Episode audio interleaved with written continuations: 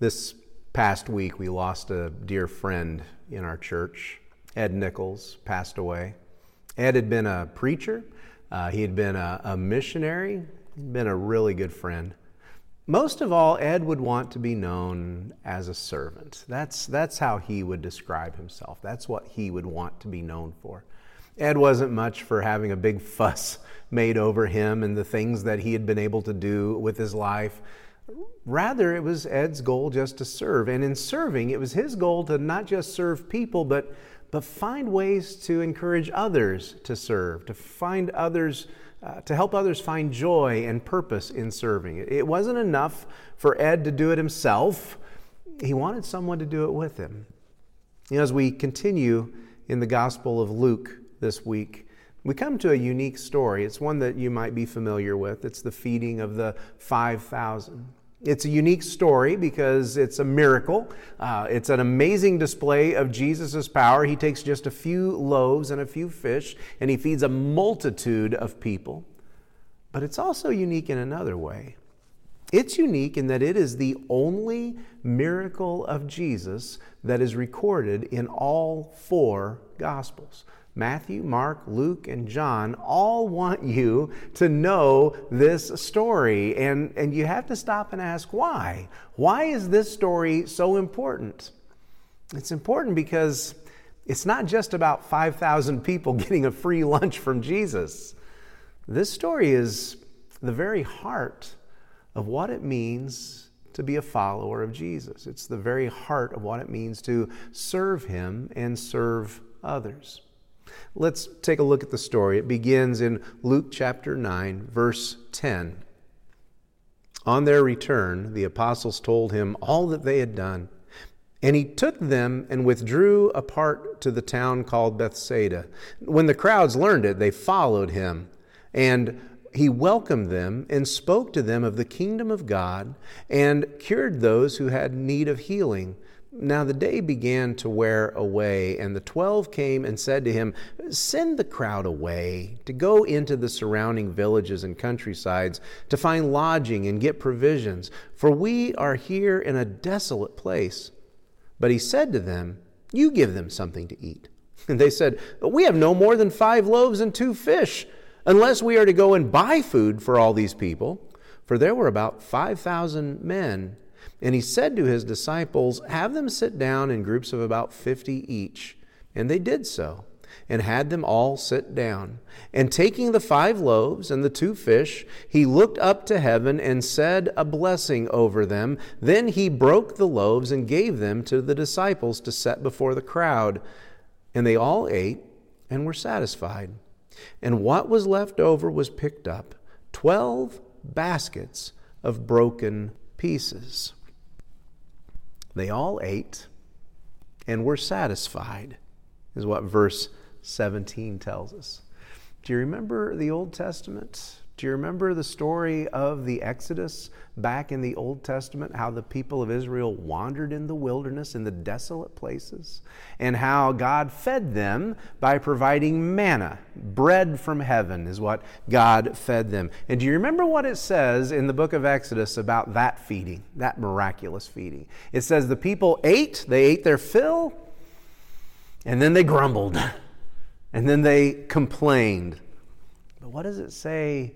About this feast that Jesus provides. It says, All ate and were satisfied. They were satisfied. There's no complaints. My compliments to the chef. Five star rating on Yelp. But you know, it's, it's not really about the food, it's about the host, it's about Jesus. Jesus' life here was defined by his compassion. In fact, when Matthew and Mark both tell this story, they both highlight Jesus' compassion first. It's Mark who writes in Mark chapter 6, verse 34 when he went ashore and saw a great crowd, he had compassion on them because they were like sheep without a shepherd. You probably remember Psalm 23 The Lord is my shepherd. What does the shepherd do for the sheep in that in that psalm, he leads them to green pastures. You know, a shepherd has to lead the sheep to its food. Without the shepherd, the sheep will starve. Jesus looks at this crowd that has gathered to hear him, this crowd that has gathered to be healed, and he sees that they are hungry. Jesus' life here was defined by his compassion. Whatever else we see him doing, whatever else you see Jesus doing through the Gospels, look for his compassion. Whether he's teaching, whether he's healing, whether he's forgiving, even when he's correcting, compassion was a constant motivator. And where we see that most often is in the way Jesus showed compassion to those who were poor and those who were hungry. If you go back just a, a couple of chapters to Luke chapter 6, verses 20 and 21, as Jesus begins his Sermon on the Plain, he begins with Beatitudes. And in Luke 6, 20 and 21, he said, Blessed are you who are poor, for yours is the kingdom of God. And then he says, Blessed are you who are hungry now, for you shall be satisfied. They all ate and were satisfied. Jesus' life was defined by his compassion. Jesus keeps compassionate promises. It's in verse 12 that we read Now the, the day began to wear away, and the twelve came and said to him, Send the crowds away to go into the surrounding villages and countryside, to find lodging and get provisions for we are here in a desolate place. And how does Jesus respond to his disciples? In verse 13, he says, You give them something to eat. You, you take care of it. You give them something to eat. Not let them go take care of themselves, not let them fend for themselves. No, because they are, they are like sheep without a shepherd, remember? And he has compassion on them. And in telling the disciples that, that they are to give them something to eat, we see that Jesus is not limiting his compassion to himself. He's calling his disciples, he's calling his followers, he's, he's calling you and me to participate in the compassion that he has demonstrated. Compassion should define the life of Jesus' followers, it should define our lives, just as it defined his. Colossians chapter 3 verse 12 Paul puts it this way. He says put on then put on then clothe yourself put on then as God's chosen ones holy and beloved. Put on compassionate hearts kindness humility meekness and patience. This is how a Christian is to dress themselves this is how we prove who we belong to. The very first thing that Paul calls us to put on is compassionate hearts, hearts like Jesus. That, that informs who we are. It defines us for ourselves and it defines us for others as well. We are to be identified by our compassion if we are following Jesus. And so it's the 12 in this story who want to send the people away. Go fend for themselves. But Jesus says, no, no, you feed them. And they respond in verse 13 and tell Jesus, Well, we have no more than five loaves of fish and, and two, or five loaves of bread and two fish, unless we are to go and buy food for all these people. In other words, we don't even have enough for ourselves, Jesus. We don't even have enough for ourselves, and we're going to look out for ourselves first. That's not Jesus' heart. That's not his plan. That's not his compassion. But it is his plan to involve others in his compassion. Uh, it's his plan to involve his followers. He wants us to be known for our compassion also. I remember talking to my friend Ed about the work that he did in Africa as a missionary and the, the people that he served there, the, the people that he loved, the people that he gave so much of his own life to, to serve there. And Ed would be very honest and very frank about the work that he did there. He would even tell me what he did wrong, what he felt the missionaries had done wrong. He said the greatest mistake that they made while they were serving as missionaries in Africa, the greatest mistake they made was in doing it all for the people. In other words, not teaching the people how to do it themselves. Eh, because of that, they built a dependency upon the missionaries. They built a dependency upon the American churches. They, they built a dependency upon us when they could have been learning how to take care of themselves. Later on in his life, he did all that he could to repair that mistake. He wanted the Christians in Africa to know the joy of caring, of providing, and of, of serving each other. There's something, there's something I wonder about this miracle. Look at the heart of the story in verses 14 through 16. Luke says there were about 5,000 men, and he said to his disciples, Have them sit down in groups of about 50 each, and they did so and had them all sit down. And taking the five loaves and the two fish, he looked up to heaven and said a blessing over them. And he broke the loaves and gave them to his disciples to set before the crowd. Who fed the crowd? Well, on one level, we would say Jesus fed them, obviously. We would say this is a miracle that Jesus performed. But who gave them the food? It was the twelve. It was his disciples, it was his followers. I have to wonder if the average person in that crowd of 5,000 had any idea that there had been a miracle. I have to wonder if the average person even knew that a miracle had happened, or did they simply know that these followers of Jesus, these, these disciples of Jesus, these people who wanted to be like Jesus, had just provided for them? that these followers of Jesus had just shown them compassion in their poverty and in their hunger. That these followers of Jesus are the ones who had just satisfied their need. You see, this, this miracle isn't really about what Jesus did for the crowd, it's about what his followers did.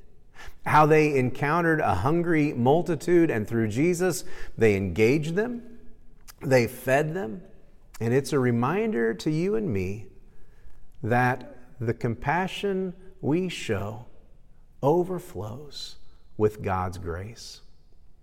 It's no longer about Jesus and his compassion. It's about his disciples. It's about those who love him and how his compassion activates us to serve, to feed the hungry, to care for the sick, to bless those that cannot care for themselves, and to satisfy their needs. It's about more than that, though. It's, it's not just about meeting that one need. It's about how we, when we serve, it, it overflows in grace to others, grace that fills their lives. The compassion that we show overflows with God's grace. Again, verses 16 and 17. Verse 16 tells us Then he broke the loaves and gave them to the disciples to set before the crowd, and they all ate and were satisfied. And what was left over was picked up 12 baskets of broken pieces. Why? Why did there need to be leftovers? What's the message in having leftovers? Is the message that, well, Jesus just doesn't know when to turn a miracle off? Uh, slow down, Jesus. Enough's enough. We're running out of Tupperware. No. What's the message? There's 12 basketfuls of broken pieces. There's 12 disciples who said they didn't have enough to feed the multitude. Jesus took their lack and he turned it into abundance. There's now enough to share with others. There's enough for people to take home a doggy bag and share with those who, who weren't there. Uh, the lesson is about God's grace and how, in His compassion, enough just isn't enough. His grace overflows in the way that we care for others, in the way that we provide for others. That's a lesson that the disciples carried with them into Luke's next book, into the book of Acts. In the book of Acts, we read about that early church meeting in Jerusalem and then eventually filling the world. And it's there in Acts chapter 2, verse 42. It says, They devoted themselves to the apostles' teaching, to the fellowship, to the breaking of bread, and the prayers. And awe came upon every soul, and many wonders and signs were being done through the apostles. And all the believers, all who believed, were together and had all things in common. And they were selling their possessions and belongings and distributing the proceeds to all as any had need. And day by day, attending the temple together and breaking bread in their homes, they received their food with glad and generous hearts, praising God and having favor with all the people. And the Lord added to their number day by day those who were being saved.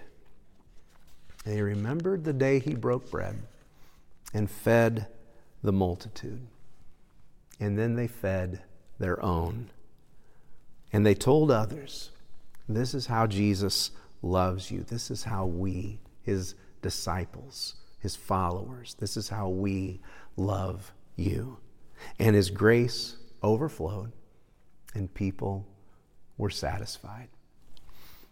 I think of the way we've cared for people and the way we fed people here at Kansas Christian Church. During the school year, uh, we have lunches every Wednesday for the students, the high school students that are at our local school. We feed them a home cooked meal and we give them an opportunity to relax and enjoy that with one another. We have something we call the generous bucket here at Kansas Christian Church, and we encourage everyone every week just to put $1, just $1 in the generous bucket. And then we use that money at the end of the month to, to find someone with a need. We supply food, we supply clothing, we've supplied medicine, we've, we've supplied other needs. And then I could tell you of the generosity, not just of this church, but of the individuals who make up this church, who are reaching out to their neighbors, who are reaching out to the world around us. And in every case, the compassion of Jesus overflows from our lives. And the result is grace that flows into the lives of others. I think about my friend, my good friend David Upchurch. David was blessed to get to take a trip to Africa with Ed Nichols, and he had an amazing time, uh, just a life changing time. But David would admit to you that he got tired of one thing he got tired of the food. Everywhere they went, it was chicken. Not cooked chicken like we have here, mind you, but boiled chicken. Every village they went to, every home they stayed in, every church they stayed in, they would have a feast for them and they would serve boiled chicken. He said by the end of the trip, he could not stand the thought of one more chicken. So they headed home he and Ed had a layover in London where they had to spend the, spend the night. And Ed said, Let's go out for dinner. He told David, You pick the restaurant and I will pay. So they took the tube down to Piccadilly where there is every option available every kind of restaurant, every ethnicity, every nationality, all different kinds of food. And David said he was having a hard time choosing, and Ed, in the meantime, Ed was getting hungry and, and telling David, you, You've got to pick something. Let's pick something soon. Let's eat. He looked at all of his options and he finally picked that one restaurant. That night they ate at Kentucky Fried Chicken. And David said he sat there with his piece of fried chicken and his coleslaw and sat across the table from our friend Ed and he looked across and said, You know what? This tastes like home. The story of the feeding of the 5,000 ends with verse 17. In verse 17, with 12 baskets of broken pieces of bread. Hmm. 12 baskets of broken pieces of bread. Where else? Where else in the Bible, where else in the Gospels do we read about broken pieces of bread? Towards the end of his Gospel in Luke 22, verse 19. Luke will tell us that he, Jesus, took the bread, and when he had given thanks, he broke it, and he gave it to them, saying, This is my body, which is given for you. Do this in remembrance of me. I can't say that it tastes like home. I, I can't say that yet. But it reminds us of the home that we share. And it reminds us of the hope that we share. Because Jesus had compassion on us, let's make sure that others see his compassion in us. Would you pray with me? Father, we thank you I thank you for stories like the feeding of the 5,000. I thank you for the opportunity we have to take communion every week and the reminder uh, of the sacrifice, the compassion that sent Jesus to the cross for his body to be broken, his blood to be shed. We also thank you for those who come into our lives who, through their compassion, show us what it means to follow you, to serve you, and not only that, but who invite us alongside them to serve in compassion to make your compassion known in our world. We thank you for our brother Ed, who gave so much of his life to making Jesus known, to, to, to sharing his love. And we thank you for the hope that we share with Ed, and the hope that there's going to be another meal that we share together. And on that day, it will, it will surely taste like home. Lord, thank you for my friends who are partaking today. I pray you remind them not only of what your Son has done for them, but what he's called us to do for others how we are to show compassion to those who need it so desperately in our world, how we are to make Jesus' compassion known through ours. And it's in Jesus' name we pray. Amen. Go in peace. Go in compassion.